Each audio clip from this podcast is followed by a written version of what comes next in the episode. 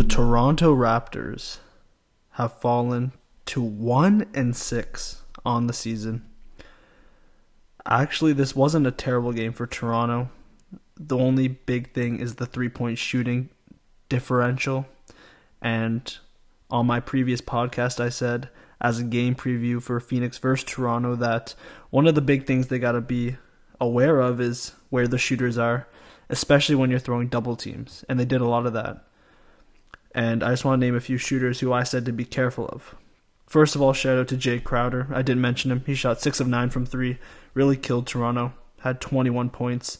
But the guys I mentioned were Mikal Bridges, who I said was shooting over 45% from 3 this season. He hit 3 of 7. Another guy was Saric, I said off the bench. There's stretch 5. He hit 2 of 3. And I said Cameron Johnson, too. Another guy shooting 40%. He dropped 4 of 7. So before I get into that and more depth, I'm going to first talk about some positives that I saw from tonight's game. And the first one is Siakam. Dropped 31 points on 50% shooting and really played well for Toronto. He looked aggressive. He was in the paint a lot, scored most of his points, in fact, inside the paint, got to the free throw line a lot too, looked very aggressive, and gave me some flashbacks from pre bubble Siakam. And that's a really good sign. His first game of the season, dropping over 30 points. And he looked really good today. And I'm really happy that I saw him perform this way because it gives you more hope moving forward that he can produce like that again. Another big positive is the points in the paint differential tonight. Toronto had 48 points in the paint. They were less dependent on the three ball. And they're plus 24 in tonight's game in that region honestly, if Phoenix's shot wasn't falling as well as it was, if they were clanking a few more, Toronto would have won this game. And the fact that it was a close game and they shot over 50% from three is a signal that Toronto was doing something right. Sometimes it just doesn't work out for you. And the third one is they were plus eight in free throw attempts, but they missed nine of them. But at the end of the day, they were still aggressive and got to the line. And I'm happy that they did that because these were big issues that Toronto was unable to conquer in the first six games, and now they're showing that hey, we're adjusting, considering the fact that we are one and five, and we're making changes that are going to help us moving forward. Now, some improvements they can make. Like I said, their three point defense. In the last two games, the Suns shot 21 of 40, and the Celtics shot 15 of 29, and the Raptors lost both games, obviously. So, when you look at the numbers, Toronto is getting dominated in this part of the game specifically. And if a team shoots over 50% from three, I think you're going to lose most every game in that sense. And like I said earlier, it's a lot of this doubling the stars, doubling Jaylen Brown, doubling Jayson Tatum, doubling Devin Booker, doubling Chris Paul. When you throw a second body and pack the paint like Toronto does, it leads to these open opportunities and if you can't rotate on defense as well as you have in the past, which they struggle with now, now that they have a bit more of a stiff in the middle, you know, when Aron Baynes or Alex Len are on the floor, they're a lot slower when they try to rotate out to shooters. And as a result, it leads to an open three for, you know, Dario Saric when he checks on the floor, or, you know, any of these guys out there on the perimeter who aren't primary ball handlers. So it's your Cameron Johnson, and even your Cameron Payne, all the Camerons, they were just dominating Toronto today, as well as a couple other players out there like Jae Crowder. You know, when they get these open looks, these are some of the best three point shooters in the world, and they're going to hit those shots. Another thing that was a negative is Van, Van Vleet, sorry, struggled. He shot 5 of 12 from the field, had 13 points, since he had 35 the other night, going to give him a pass on this one, but the inconsistency is scary with these t- big three in Toronto. We need consistent output from them, but on a day where Siakam has it going, it's good to take a back seat. And Van Vleet didn't shoot terribly. Like five of twelve isn't terrible. You know what I mean? So he just wasn't really looking for a shot because Siakam had it going and Lowry was playing well.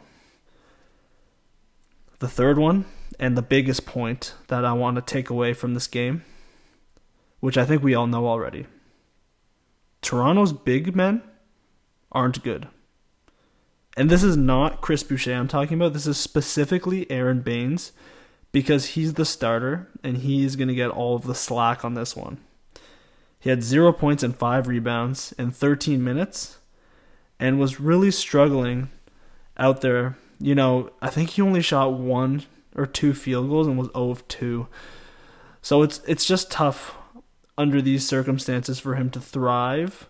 Coming into Toronto, there was this unrealistic expectation that he was going to be able to replace Ibaka's offensive production, at least somewhat, and Gasol's defensive production. Once again, only somewhat, but just having that body there, we thought he would be able to give us more than he has been. And maybe this is what he is with Toronto. Maybe the system isn't built for him like when he was playing for Phoenix or when he was playing for Boston. It just seems like he's a different player under Toronto's conditions. And I think Toronto needs to change this up because their big men aren't cutting it. Boucher's been great, but when you're playing a big, thick, a thick boy in the center, you know, like a, uh, a big guy like Joel Embiid or Nikola Jokic or the modern big man who's skilled and really big in size. A guy like Boucher is going to struggle because of the muscle and the mass difference.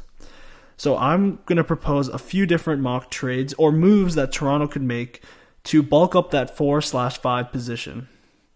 The first one's not a trade, but it's just a move they can make. It's called the hustle man. All right.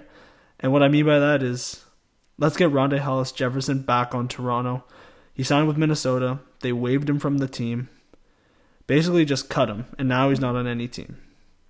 When he was on Toronto, he was giving us significant production off the bench and proved to be one of the better energy guys for Toronto.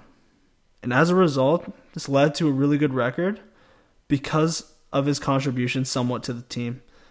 He's a good energy guy, a good glue guy, and I think he'd be a good fit in the four position to help Toronto with their rebounding and inside scoring presence. So I think this would be a good move for Toronto despite the next two trades I'm going to also propose to you guys. So my second trade proposal, I guess my first trade proposal, but my second move I think Toronto could make is making a trade for Clint Capela from the Atlanta Hawks in exchange for Norman Powell and Malachi Flynn. And you might be worried about trading Malachi Flynn, but Clint Capela is the best overall player in this trade today.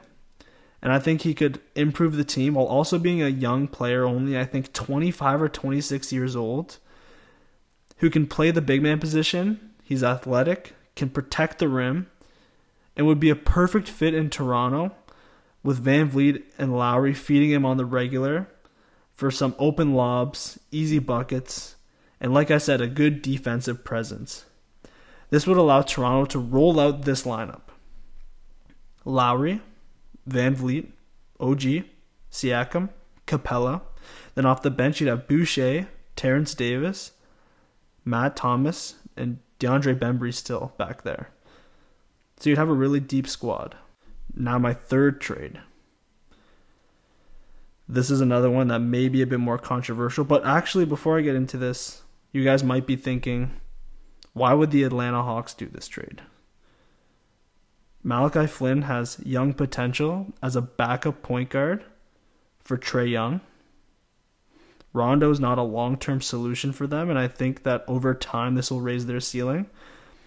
And it's safe to say that Clint Capela is likely not a part of their long term future if they decide to extend John Collins, who is clearly the more talented big man who can play the four, play the five position specifically really well. And even though Capela is currently signed to a three year, $18 million contract per year, I'm saying specifically 18 per year, I just am not sure that he's in the cards for this team long term. However, I might be completely wrong about that because he's a great player and would be a good fit there. And perhaps he is part of their long term future, especially if a guy like John Collins plays his restricted free agency card and maybe gets signed to a max by another team. But these are more just hypothetical situations, and you know, if they're not realistic, let me know. My third one is Marvin Bagley. His father, Marvin Bagley II, opened out on Twitter saying that he wants his son to get traded, which is not good. You never want your dad saying that kind of stuff about you. But that being the case, why not throw a package at them? Marvin Bagley's a good young player. I think he's got a lot of potential. It might be undervalued. And so I think Toronto could get away with giving them OG and Patrick McCaw plus draft compensation. And you could always sweeten it with a Terence Davis or a Malachi Flynn in there. Specifically, I'm, I'm going to put TD2 in this trade package because I put Flynn in the other one, and I don't want to be targeting any specific young cat on the bench there. But if you add Bagley, you can throw him at the center position next to Siakam, and giving up OG means you're going to lose some depth at that forward position, specifically the wing. So it looks like Bembry would be slotted into the starting position there, who is a solid player and can definitely fill minutes there, space the floor. And then if you add Rondae Hollis Jefferson in the mix, then Toronto's looking at a really good squad with Bagley in the middle, Siakam. Obviously, the three is going to either be Rondae Hollis Jefferson or Bembry. Then you've got your backcourt that we have today. So I think that would be a good move for Toronto to make and pursue if they want to look to adapt this season and make changes that also will project positively into the future. Because these moves would give Toronto the advantage of having a nice young asset added to the team who will be able to contribute right away and, and definitely change the landscape of this team for the better. Thanks a lot for listening, guys. If you like the pod, rate it five stars. Why not? Support your friend. All right, I'm your friend. And thanks for listening. I'll catch you on the other side.